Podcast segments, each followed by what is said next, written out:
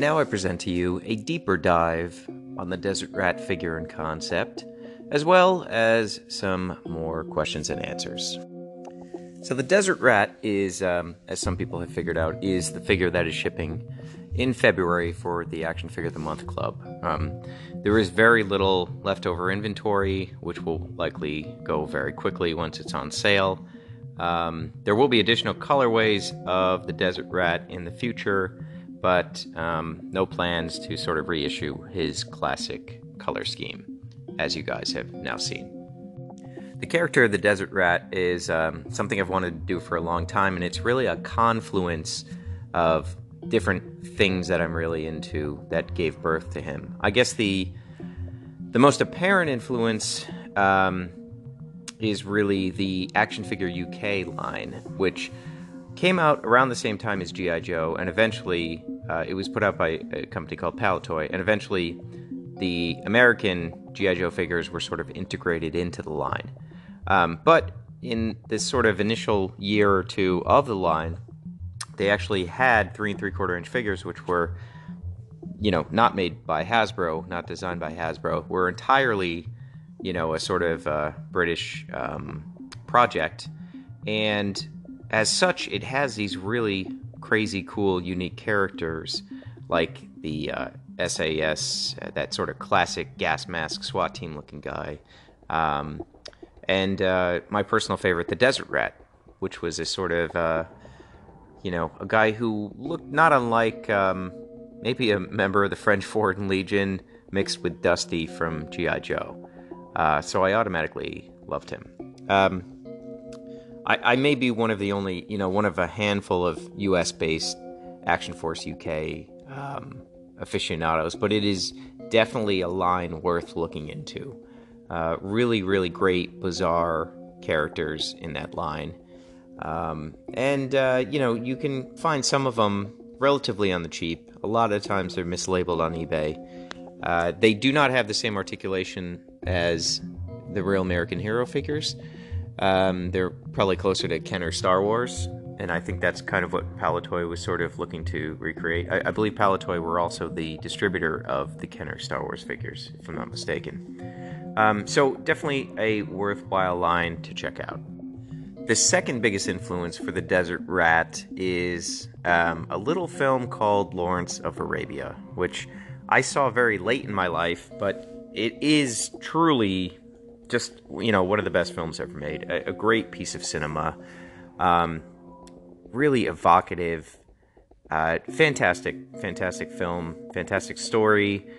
The man who it is based on. Um, is really worth looking up because he was absolutely insane. Um, and the movie, you know, does a pretty good job of depicting that, but and is not, you know, not terribly uh, overblown. A lot of his exploits are, you know, pretty well closely captured. Uh, truly a remarkable guy, and the sort of setting uh, of World War One and you know the desert campaigns of the British Empire played a huge influence in what I sort of had never seen depicted in a three and three quarter inch action figure, and that I sorely wanted to have happen. The uh, actual name Desert Rat is a bit of a misnomer because um, the Desert Rats, which refer to the 7th Armored Division of the UK, uh, that was kind of like a, you know, a tank based, uh, tank based sort of unit, and um, Desert Rat, as he's depicted in this action figure line, is actually much closer to the LR, LRDG, um, who also had a very cool sort of animal logo. They had a scorpion holding a steering wheel. Um, so if you think of the look of this character with his shorts, his spats, long beard, um, you know, kind of a uh, cloaked headwear. Um, that's closer to to the sort of few photos that we have of the uh, the uh, SAS's LRDG, and um, that's kind of where I borrowed the visual language of the figure from because I would I would always see there's this great photo of these jeeps lined up and uh, you know, all these British soldiers sitting behind the jeeps with their machine guns ready to roll, and they all have beards and scowls, but they're all wearing shorts and probably sandals. So it was such a weird juxtaposition, and I always thought that was such a, you know, interesting image and look, and so counterintuitive to what we think of as soldiers. You know, we I sort of grew up in the '80s, so I think of you know Commando or Rambo or these super masculine, you know, uh, bare-shirted uh, super soldiers, and that's really not what real warfare is. It is, you know, it's just regular people, and I always thought that that image um, of those soldiers really sort of captured some kind of realism that we've kind of missed out on. Of course, the galvanizing force of getting this figure done was really Battlefield 4.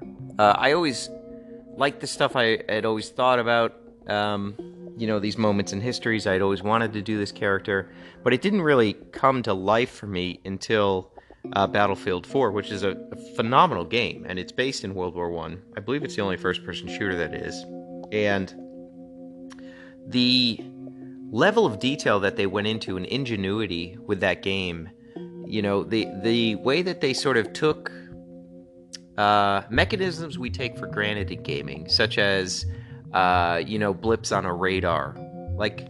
Well, it, you know, it wasn't really radar in wide use back then, if at all. So, how do you translate that into a World War One gaming experience? They came up with this elegant solution of having a flare gun that sort of would give away enemy positions. And you know, the the game is full of these very thoughtful ideas that kind of um, tweak the tropes that we're used to in gaming, but uh, view it through the lens of you know being alive in in 1914 to 1918 or whatever the uh, time period is. Um, so I highly recommend that game, and, and that was really the rocket fuel that made me decide um, all right, I got to get this figure out big time. And, and actually, I'd have to go back and check, but I think that the initial sculpt was started before Battlefield 4 came out. And then as that game came out and I sort of became obsessed with it, um, you know, myself and Erwin, we sort of uh, were reinvigorated with it to get it done and, and put it out there. Um, initially, it just didn't have a place in Knights of the Slice because it was so oddball and had nothing to do with, you know, the toy line, and I don't think. I think I just had gotten Vector Jump out. I had not yet done Rift Killer, and back then I didn't have the same fan base. I didn't have a Patreon. I didn't have the means to sort of just tool any figure I wanted. It was really something that, uh, you know, took. Uh, I, I just basically had to wait and see, and it wouldn't be until, you know, November of 2018 that uh, we actually got to start bringing him to life with the Action Figure of the Month Kickstarter. So the the signature piece of the Desert Rat figure is really um, the Matt Doughty head, you know, and I think that that has huge crossover appeal for anybody who's collected Glyos. Um, I, am doing this podcast today because the first figures of the Desert Rat have popped up online from a collector, and there's going to be more coming in the next couple days. So I thought it was a good time to kind of recap, you know, what went into this. And the Desert Rat itself didn't have a life until I matched it with Matt Doughty's head. And I sort of had, I hired uh, Ann Suck to do Matt Doughty's head in anticipation for Designer Con. This must have been three years ago at this point. And uh, I just wanted to do it, get a couple resin copies made, and give it as a gift to Matt. And um, it just sort of I, we must have been messing around with that and the desert rat body and for anybody that knows Matt Doughty, his signature look is wearing shorts all season. I mean, it is it's you know one degree below zero here today. It's probably colder up where Doughty is. There's no doubt he's wearing shorts. It's just a it's a signature look for him, and it's not going to change. So, I think the impetus, the, the sort of genesis point came from, okay, well, we got to put Doughty's head on this body because it's wearing shorts. It's, it's the only, uh, you know, it's the only outfit that makes sense. And that kind of stuck. It kind of became this magical moment. And so um, the figure ended up having three heads. We have the sort of gas mask head, which I think is very cool, and, and hopefully you guys do as well. Then we have, uh, you know, the kind of head wrapping head, which um, is based on actually a Rex Gannon figure, but the identity of that head will be revealed later on. And I don't think I'm going to keep it as Rex Gannon. I got another idea I might explore with it. Uh, and then, of course, the Doughty head. And I, I really think it sort of. Uh, it just took on a new life when it became a, an homage to Matt Doughty, as opposed to just this obscure figure that I sort of, you know, wanted to make. The um, creative story for the Desert Rat uh, goes way back pre Knights of the Slice, and um, when I did some Vector Relic crate drops with resin figures a few months back, maybe even might have been a year ago. I don't know. Um, there was a you know resin hard copy release of this figure that included this small black and white comic of the Desert Rat, and um, the character itself is named Grayson, and he's uh, English, and he sort of fights in World War One. He starts off in the Seine in uh, France in trench warfare, and then sort of uh, you know gets kind of exiled into uh, the desert campaign for World War One. Um, which in World War One and World War Two they would sort of send, uh, you know, less competent people um, to those frontiers. It was it could be seen as a sort of punishment. Um, so uh, you know that was the idea that this this was a character that served in World War One and then was called up and sort of served again in World War Two. So he was in both, uh, you know, a, a, whole bunch of different campaigns. And then at some point, sort of enters the Vector and, you know, becomes almost like a godlike figure. He's able to survive in the in the Vector for some reason without the normal armor that's needed or technology, and uh, just starts to be able to somewhat master time and space and and um, you know that lets him travel sort of wherever he wants to. And i realize i'm giving away way too much actually as i'm saying this. But that was the um, you know the basic parameters of it. And i haven't i have yet to reprint the black and white. It's just really a two page comic that sort of shows the desert rat in action. Um, but a couple lucky fans out there have it, and I'll probably add it to you know some sort of print copy of something at some point in the future. Um, so yeah, there you have it, Desert Rat's uh, narrative history. The uh, gun he comes with is a Mauser, uh, also called a broom handle 9mm pistol. Um, the Mauser is, you know, one of my favorite looking guns of all time. Uh, that's the gun that they sort of based Han Solo's blaster on. Uh, it was also my go-to weapon in Resident Evil 4. Was it? What was the one where he was in Europe? Let me look this up right now.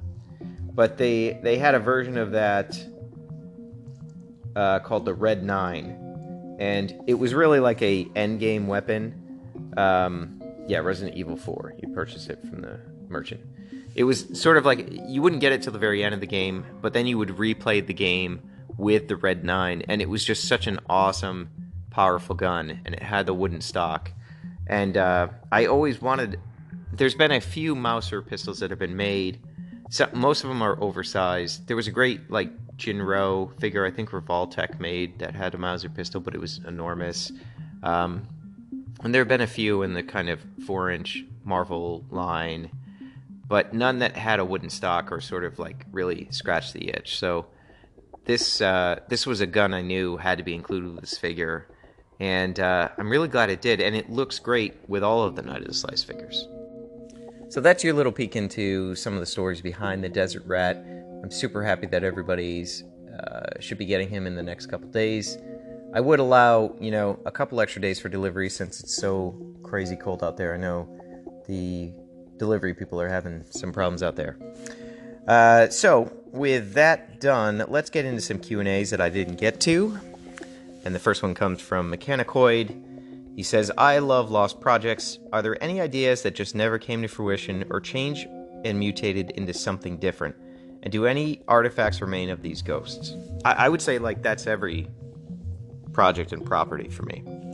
Um, there is one that I'm interested in, in sort of putting out a PDF of, uh, probably for free this year, and that's this uh, project that never got off the ground called Shatterfront. That was a comic book me and my friends drew when we were, it might have been grades. No, I guess it was middle school, and um, we've worked on it over the cup, you know, over the years and chipped away at it and had some good artists do some interpretations and never could really pull it together. And I don't think it's ever going to happen for real, but I think it's an interesting artifact. And, um, you know, there's some significance to sharing it this year. So I'm going to try to uh, get that done and put it out there. And I think one or two of those characters might lend themselves well to, you know, a figure in the future. And I'd like there to be some context for that if that ever does happen. So, um, I think that one, uh, you know, has a good shot. There's another brand I have uh, that I've worked on, you know, just as long as anything else, called Marley and Harley, and it's basically a a stoner dude and a German hitman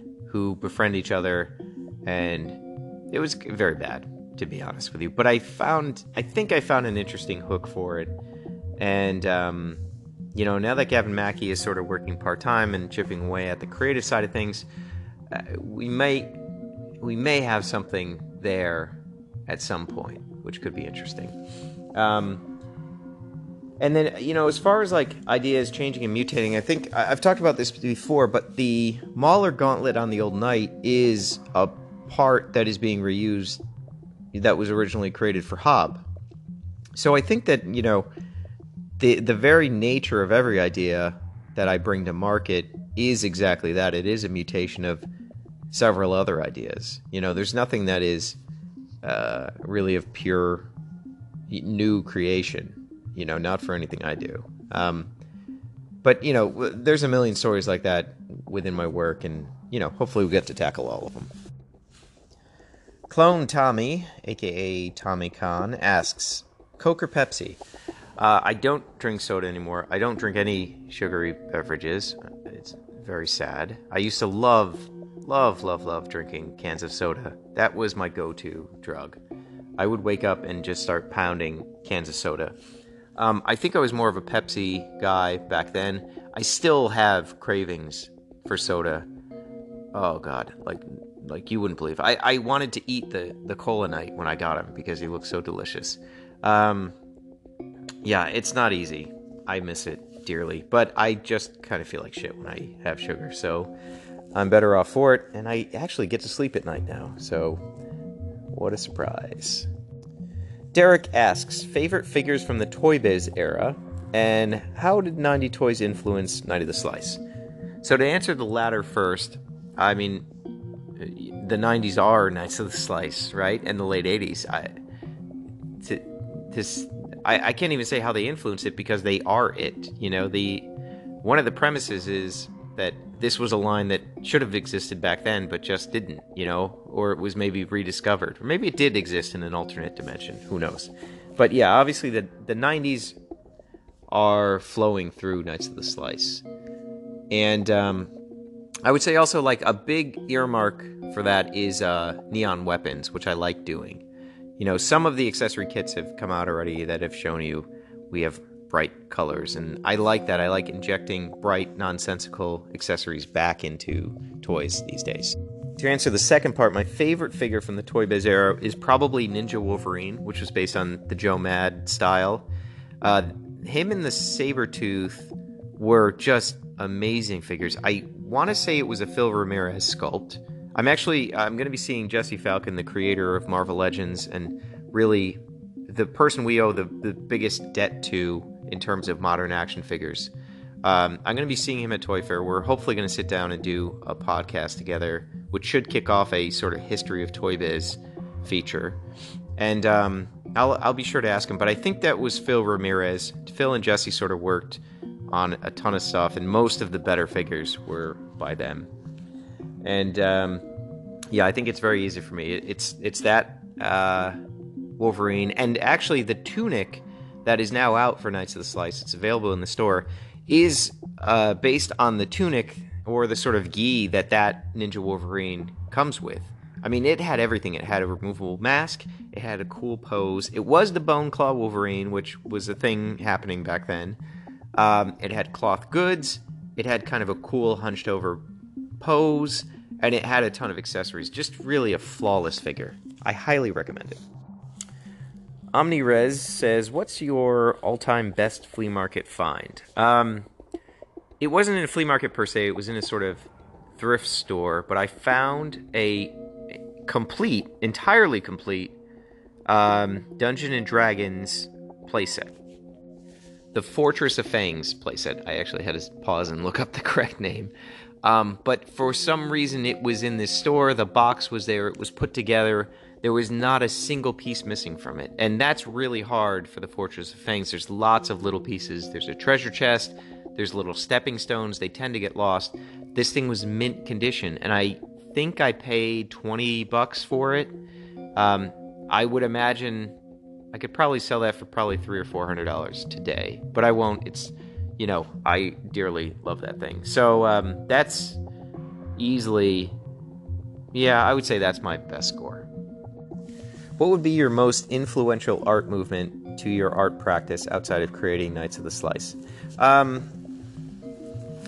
I'm not sure if this answers the question, but I would say that the best thing I did for myself was to start um, doing a sketchbook every month. And I, I don't quite meet that goal anymore, but at a certain point in my mid 20s, I was like, I'm not doing anything creatively with my life. Uh, I have an unfulfilling job, I have an unfulfilling relationship. I very desperately want to be an artist and a storyteller and get my ideas out there, but I do not have the technical skill to do so. So I just decided instead of being good at anything, I would just fill up books. You know, that would be my medium. I would just complete a book every month. And I did that for quite a few years. You know, I, I've posted some photos of my bookshelf that's entirely uh, chronological sketchbooks, and I'm actually now overflowing. I, I'm to have to start a new shelf. But um, I think that was the most important thing to do. And I would encourage everybody to do that. And I would say that, you know, a lot of the times artists or people who are creative don't become artists because they can't finish an idea or they they don't have a final product to share with anybody and I reject that notion completely. I don't actually think being an artist is about the finished work that you share. I think it's about the actual craft and making bad art as much as possible and filling up volumes of bad art. And um, I just kind of did that for several years, and it made me a fantastic artist. It got me to sort of work with a deadline, it got me motivated, uh, and I became so much better at uh, updating. At, sorry, sorry, at iterating ideas until eventually I had ideas good enough that could be shared. Beagle Knight asks, How did you come across the Spiral Zone figures, both the Tonka and Japanese figures, since it was a huge influence on the Vector Jump figures? Uh, oh, and what was the process for developing the Old Knight? So, I came across Spiral Zone figures, obviously through the Tonka line, which I collected when I was a kid. I love the idea of cloth goods and these kind of, you know, almost doll like figures with lots of gear. I was immediately taken to it. It would take me several years, probably a decade, until I found out that this was actually based on a line that was made by Bandai and was from Japan. And it would then take me another 10 years to um, own any of them. The, the Japanese line is incredibly hard to come by. They're incredibly expensive. They don't pop up that often. And they're kind of flimsy. They're very thin plastic, and there's a lot of little pieces that tend to get lost. So it's it's an it's a frustrating line to collect. And I got to be honest, they're not the best figures when you get them and put them together. They look amazing, but there's a lot of flaws in the doll body that they used that really prevent it from being a fulfilling sort of figure. You know, I, I actually think the Tonka ones are better because they're sturdier and you can kind of play with them and bang them around without them breaking instantly. Um, so yeah, that was you know the biggest piece of influence for the vector jump. Um, and I, you know, I I recommend both the lines if you can find them. They're they're interesting from a historical standpoint. They they have a lot of great ideas. The Japanese ones in particular are very ambitious, and you know they don't quite deliver by today's standards. But I think I think a Spiral Zone, and it, to me, it is the genre that I have deemed uh, future perfect. And it's kind of hard to pin down future perfect. Some people call it real type, but it was basically a quasi futuristic, quasi military look to largely Japanese properties in the late 70s and early 80s.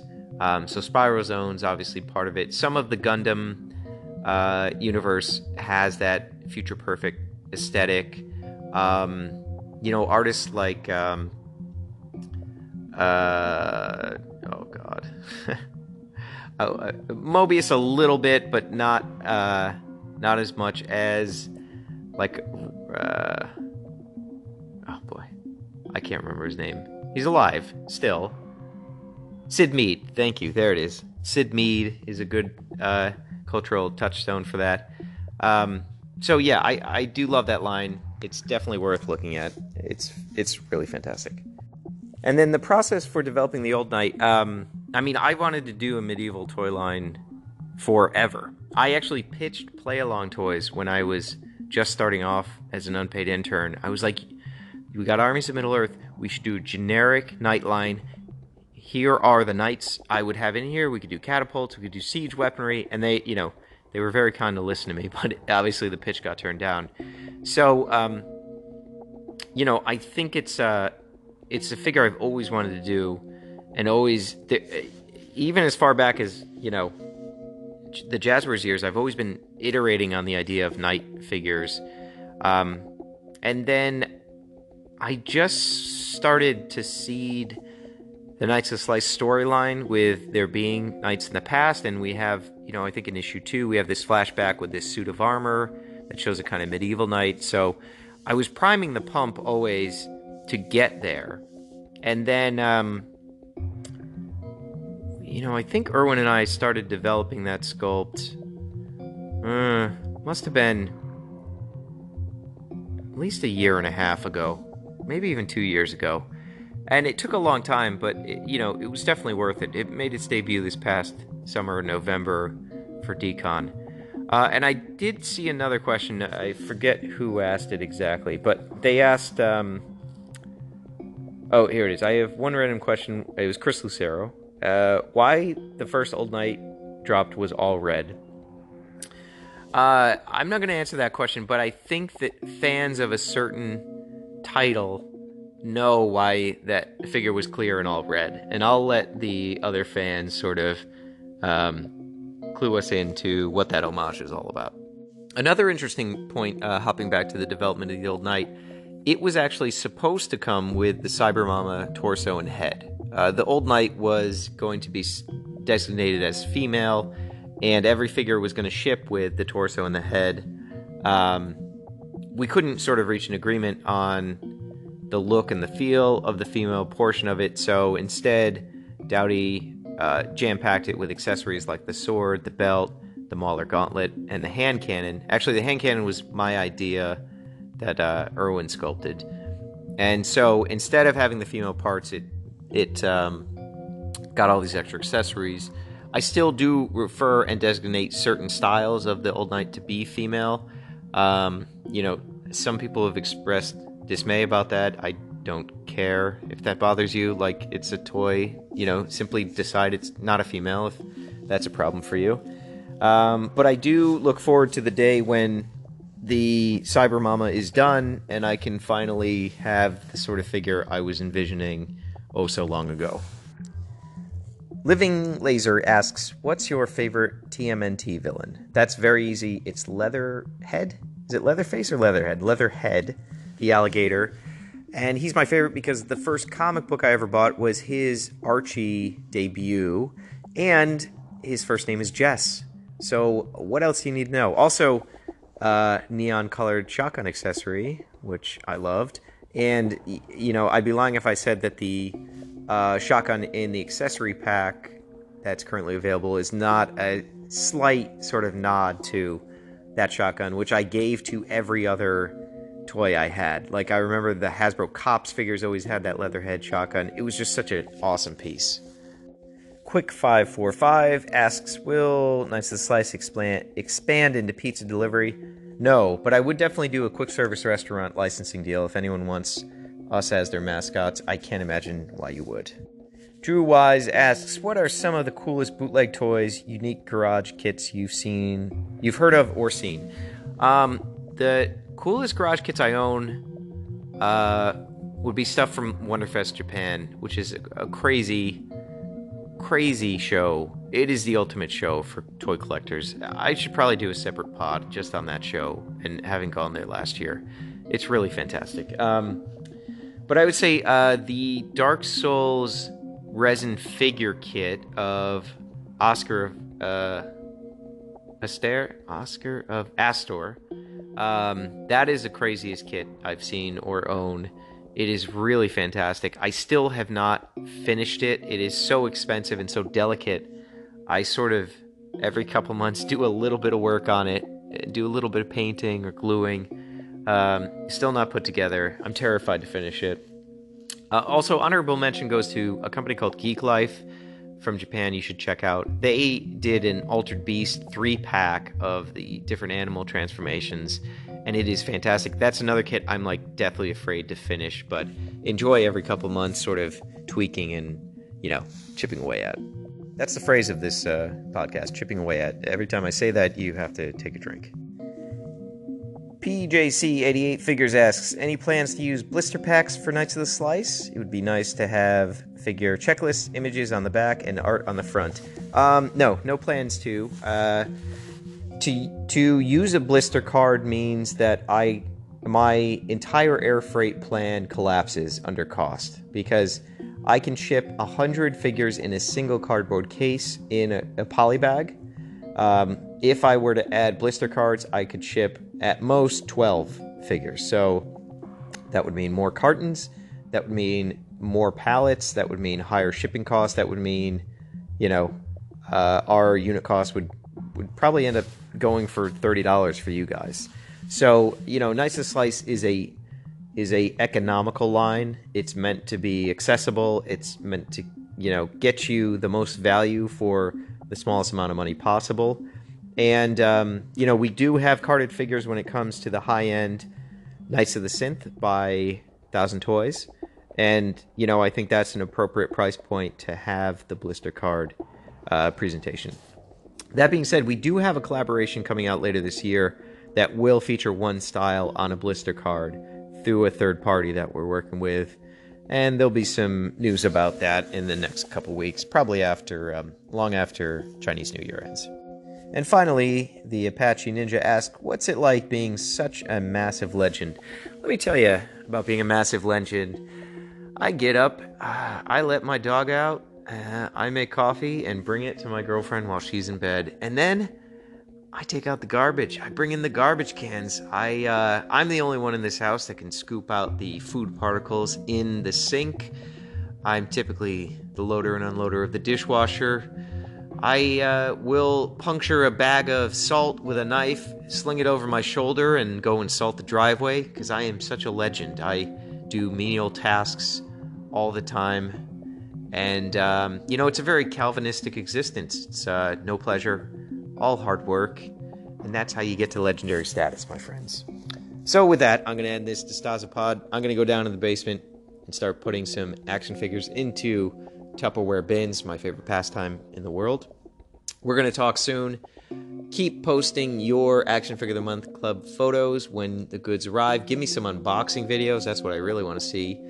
And uh, the only thing left to say is pizza out.